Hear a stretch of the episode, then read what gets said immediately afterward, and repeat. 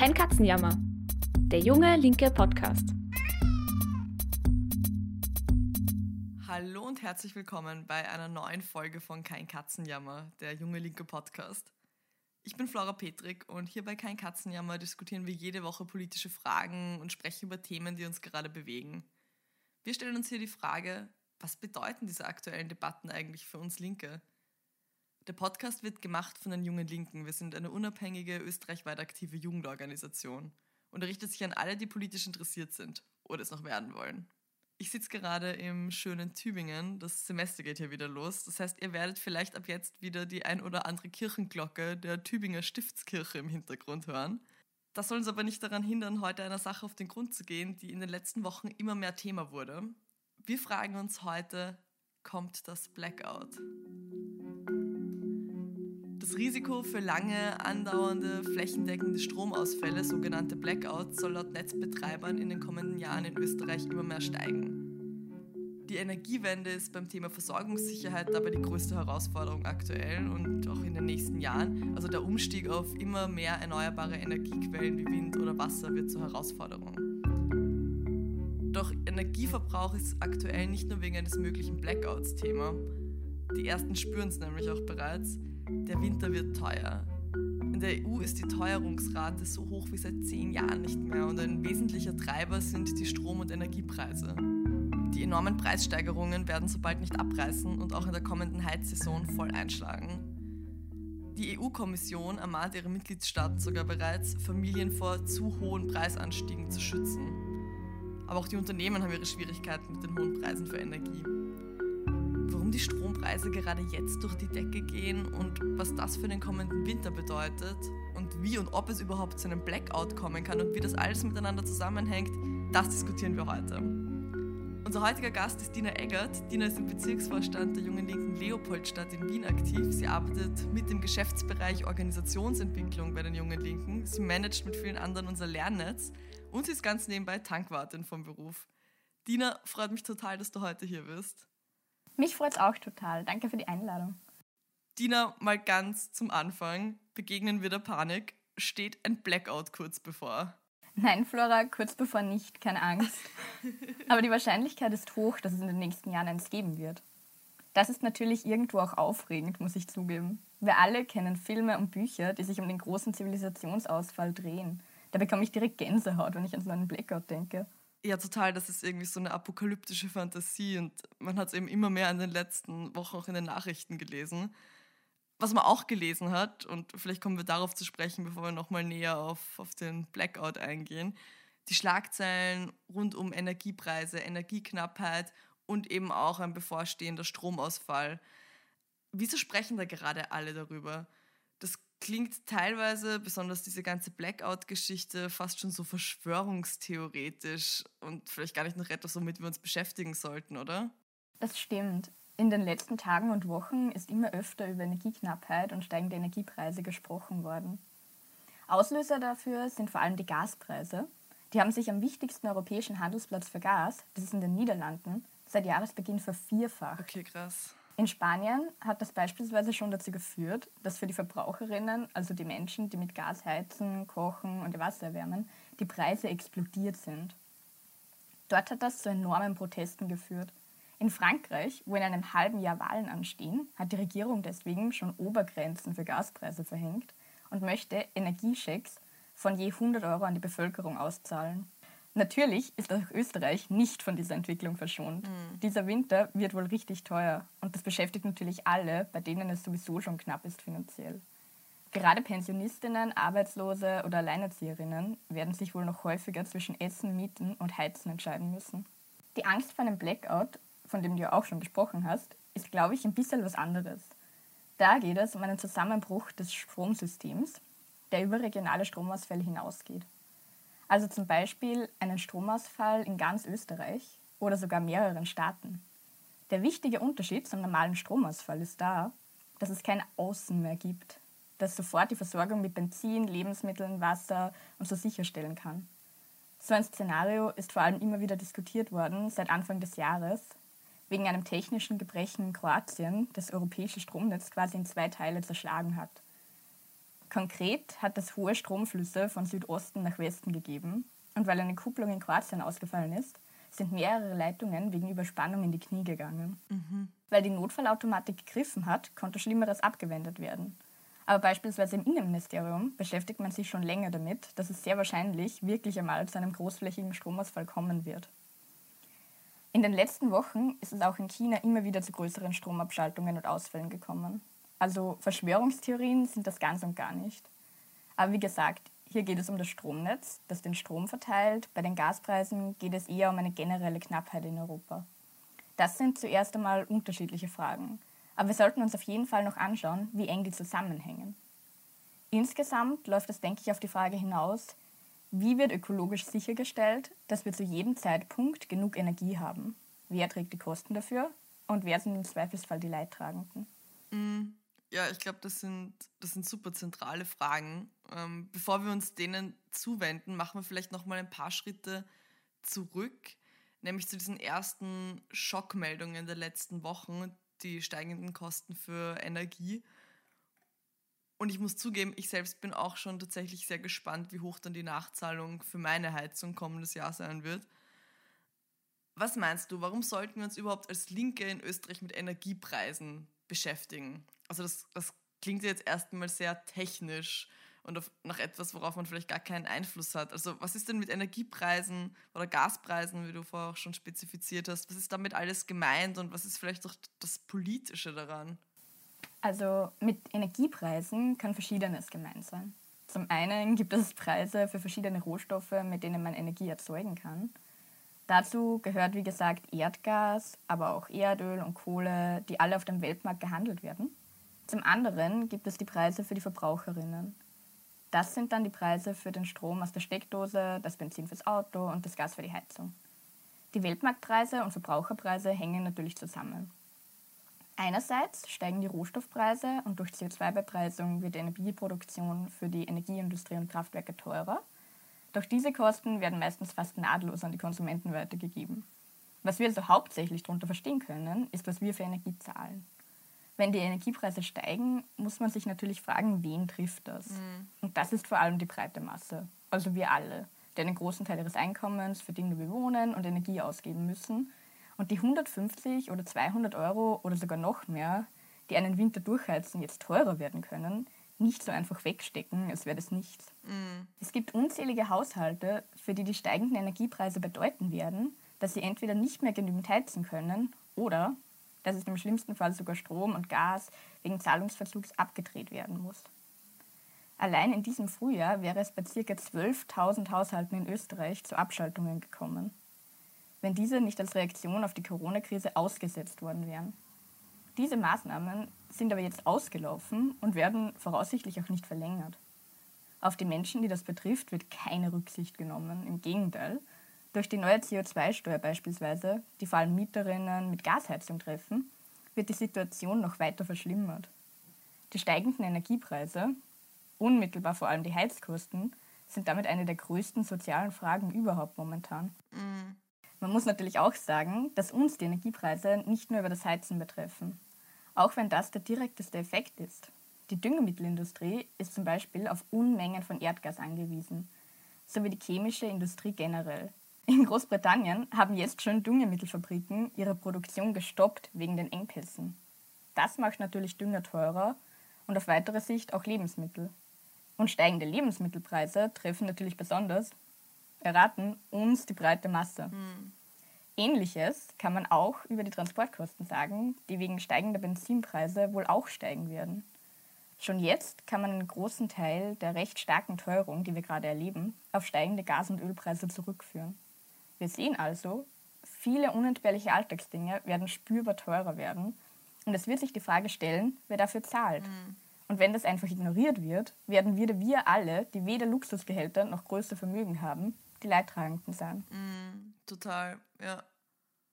Ich, ich denke, es ist ja auch schon seit einigen Monaten immer wieder in den Medien zu lesen, dass Energiepreise in ganz Europa steigen. Also Österreich ist da, ja, steht da ja nicht alleine da wir können den Blick ja auch noch in andere Teile der Welt werfen. In China ist die Energieversorgung sogar mancherorts komplett zusammengebrochen, Dann kennen wir sicher auch alle aus den letzten Wochen die Bilder von langen, langen Schlangen vor britischen Tankstellen, weil es einfach Probleme gibt mit der Benzinversorgung. Was sind denn die Gründe dafür, dass das gerade so global ein Phänomen ist? Und könnte das, was zum Beispiel in China passiert, also die, der komplette Zusammenbruch des Energiesystems, könnte das auch in Österreich vorkommen? Naja, dass die Energiepreise steigen, liegt unmittelbar vor allem an den steigenden Gaspreisen. Die wiederum haben unterschiedliche Gründe. Zum einen ist der Bedarf in letzter Zeit regelrecht explodiert, weil sich global nach dem Corona-Einbruch die Wirtschaft wieder sehr schnell erholt hat. Mhm. Gleichzeitig hat es bei einigen Lieferanten technische Probleme gegeben und vor allem das Gas aus Russland bleibt hinter den Erwartungen zurück. Dazu kommen noch einige Wetterphänomene. Der letzte Winter war extrem kalt, weswegen die Gasspeicher nicht so voll sind wie üblich. Und im Sommer haben die erneuerbaren Energieträger wie Wind- und Solarenergie nicht so gut performt wie erwünscht, was den Gasbedarf wieder nach oben getrieben hat. Mhm. Aber der Gasmangel ist natürlich nur so etwas wie ein Oberflächenphänomen. Man muss nämlich fragen, warum sich dieser Flaschenhals überhaupt herausgebildet hat. Man kann sagen, der Druck kommt von zwei Seiten. Zum einen liefern die erneuerbaren Energieträger längst nicht so konstant und bedarfsorientiert wie zum Beispiel Öl- oder Kohlekraftwerke. Und es gibt lokal und zeitlich extreme Spitzen in der Produktion.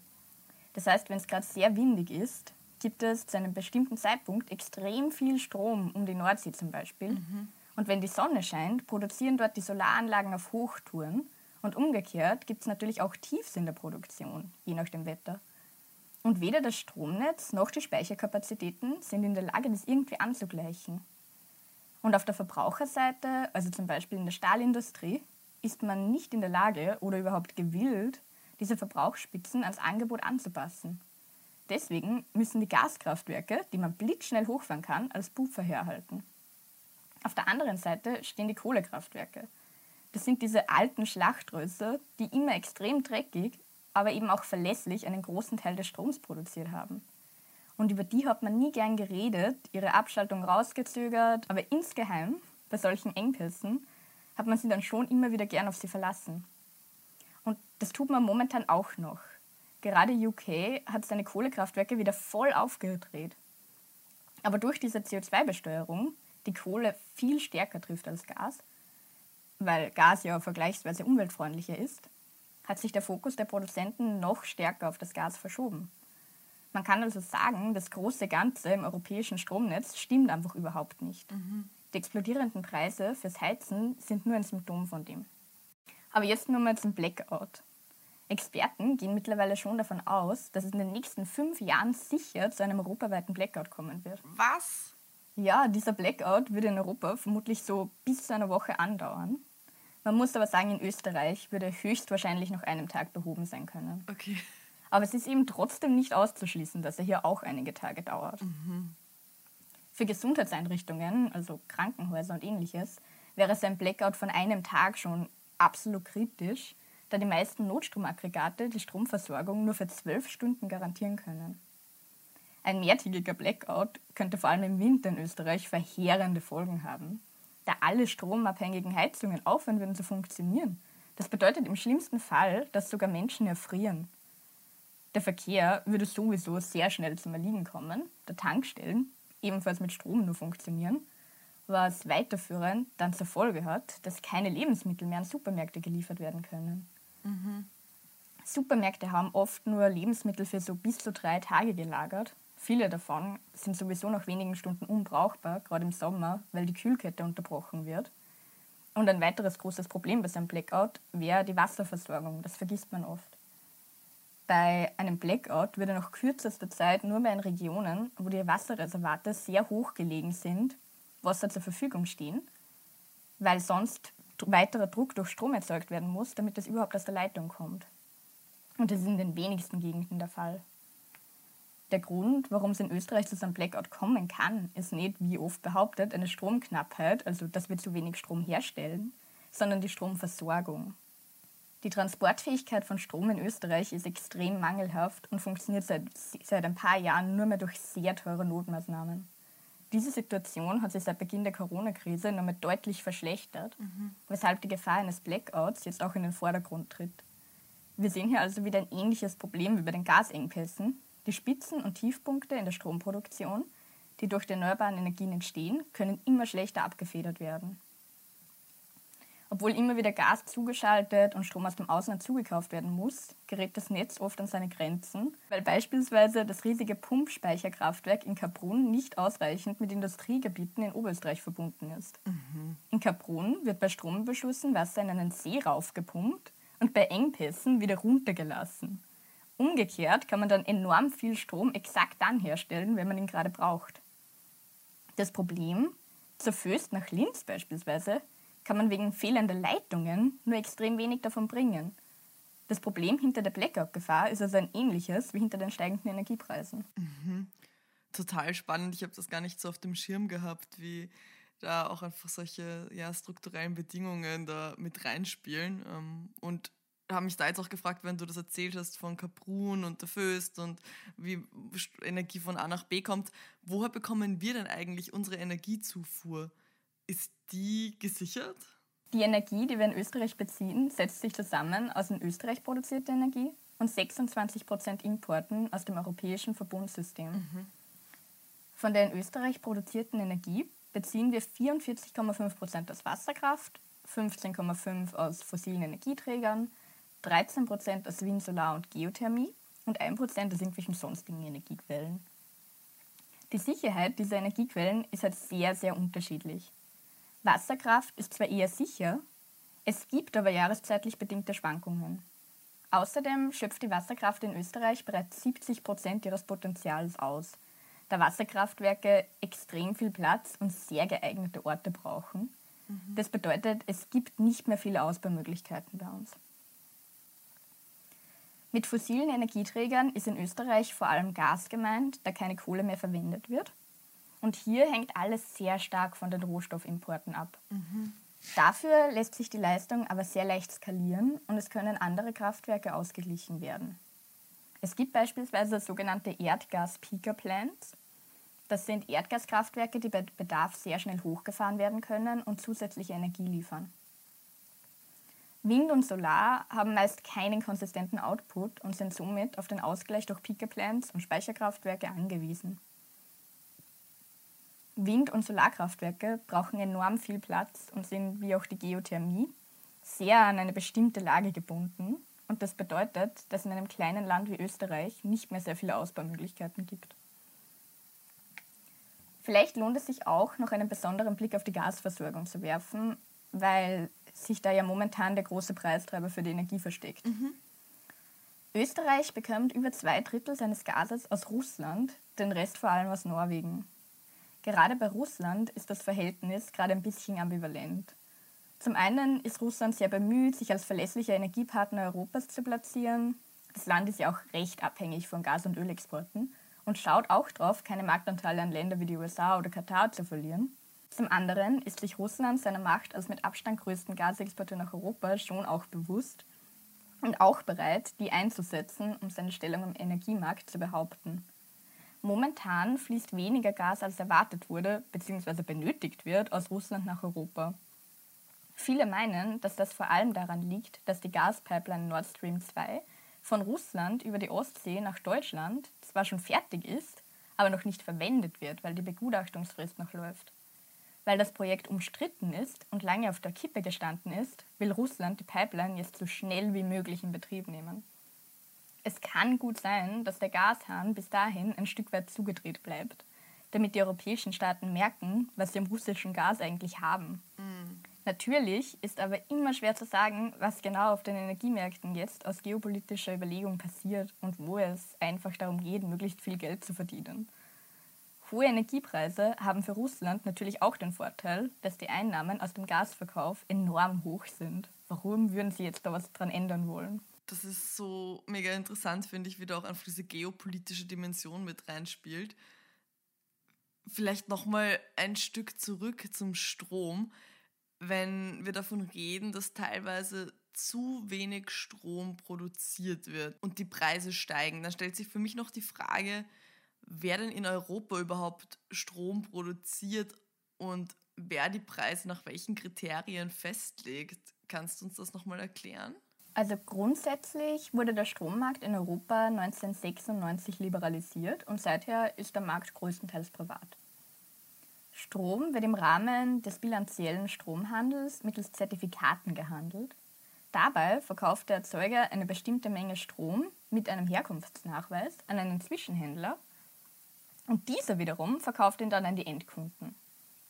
Je nachdem, wofür die meiste Nachfrage ist, zum Beispiel Ökostrom, steigen dort die Preise und somit entsteht der Anreiz, zum Beispiel neue Ökostromkraftwerke zu bauen. Da manche Quellen nicht gleichmäßige Energie abgeben, wie eben zum Beispiel Wind- oder Solarenergie, wird das Netz teilweise damit geflutet und die Preise gehen sogar ins Negative, um Abnehmer zu ermutigen, diesen Überschuss aufzubrauchen. Umgekehrt steigen die Preise, wenn gerade zu wenig produziert wird. Damit haben die Staaten quasi das Steuer aus der Hand gegeben und an gewinnorientierte Energieproduzenten weitergereicht, die in Konkurrenz zueinander stehen. Die haben natürlich in der Regel nicht die Stabilität des gesamten Systems und die Minimierung von Ausfällen im Sinn, sondern zuerst einmal die eigenen Quartalsabschlüsse.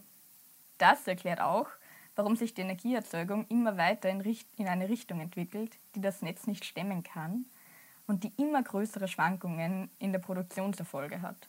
Was in letzter Konsequenz heißt, dass Preise stark schwanken und man erst recht wieder fossile Energieträger zuschalten muss. Mhm. Ja, schon spannend, wie da auch einfach diese ja, Energiewende hin zu erneuerbaren Energien da auch so eine große Rolle spielt. Ich habe auch das Gefühl, hinter der Frage, wer ist jetzt eigentlich schuld an der aktuellen Energieknappheit, ja da auch oft von GegnerInnen der Energiewende in solchen Situationen eben genau dieser Ausstieg aus den fossilen Energieträgern dann für die heikle Situation und für die steigenden Preise verantwortlich gemacht wird von linker Seite wäre es ja viel eher naheliegend, nicht jetzt irgendwie die Energiewende dafür verantwortlich zu machen oder dort die Schuld zu suchen, sondern den Finger in die Wunde zu legen, was die privatwirtschaftliche Organisation des Strommarktes angeht. Also den hast du ja eh auch gerade angesprochen, also die privatwirtschaftliche Organisierung zu kritisieren, auf dem Gewinne und nicht Versorgungssicherheit eben das oberste Ziel sind was ist denn dann überhaupt an diesem Argument dran, das da von GegnerInnen der Energiewende oft kommt? Was, was ist pure Konsequenz der Energiewende, mit der wir gerade konfrontiert sind? Und was muss man aber eher den Marktmechanismen und ja, der Profitmaximierung zuschreiben? Ich glaube, viel kann man schon der Art und Weise zuschreiben, wie die Stromversorgung gerade organisiert ist.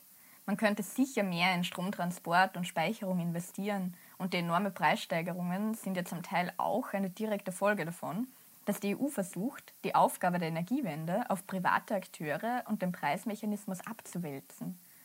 Ich habe das ja auch schon vorher gerade versucht auszuführen. Die Strompreise sind stark von den Gas- und Kohlepreisen, also auch von den Preisen für die Emissionszertifikate abhängig.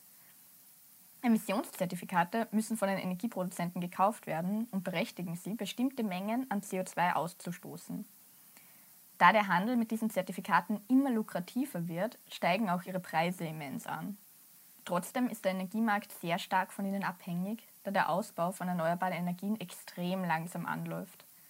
Auch der laufende Atomausstieg Deutschlands steigert die Abhängigkeit von fossilen Energieträgern enorm. Gas emittiert weniger CO2 als Kohle, weswegen es von Energieproduzenten bevorzugt wird, dass sie dann weniger Geld in diese Emissionszertifikate stecken müssen. Das steigert natürlich die Nachfrage nach Gas, was aber weniger im Angebot ist, da es einerseits technische Probleme bei der Produktion in Norwegen als auch Lieferengpässe aus Russland eben gibt. Diese Probleme lassen sich auf die privatwirtschaftliche Organisation des Energiesektors zurückführen, da alles nur darauf ausgerichtet ist, die höchsten Gewinne für die Energieproduzenten zu erzielen. Doch die Probleme sind nicht nur auf wirtschaftlicher Ebene da, sondern auch auf der technisch-organisatorischen. Und ich glaube, die sind auch nicht automatisch weg, wenn wir die Energieversorgung anders organisieren. Es steht mittlerweile nicht mehr zur Debatte, dass wir dringend auf CO2-neutrale Energiegewinnung umsteigen müssen. Die dabei oft genannten Produktionsmöglichkeiten, nämlich Solar- und Windenergie, sind halt leider absolut nicht geeignet, allein ein stabiles Energienetz aufrechtzuerhalten. Mhm. Folglich wird das Problem von Energieknappheit und steigenden Preisen durch einen überstürzten Umstieg nur noch drastischer werden. Auch die Möglichkeiten zur Speicherung sind gerade noch begrenzt und oft extrem ressourcenaufwendig. Und nicht jedes Land hat das Glück, mit dem überschüssigen Strom, wie ich vorher schon erklärt habe, einfach Wasser in die Alpen pumpen zu können, das man bei Bedarf runterlassen kann, um Strom zu erzeugen, wie wir es in Österreich machen. Die momentan einzige vernünftige Option, um fossile Energieträger zu ersetzen, scheinen für mich Atomkraftwerke zu sein, da sie tatsächlich eine dauerhafte und verlässliche Versorgung gewährleisten können. Natürlich muss man an dieser Stelle erwähnen, dass es momentan keine Endlager für Atommüll gibt mm. und es in naher Zukunft vermutlich auch keins geben wird. In unserer momentanen Welt von konkurrierenden Nationalstaaten will man sich bei sowas auch tendenziell lieber gegenseitig den schwarzen Peter zuschieben. Und dieses System ist nicht darauf ausgelegt, dass man wirklich langfristig denkt und plant.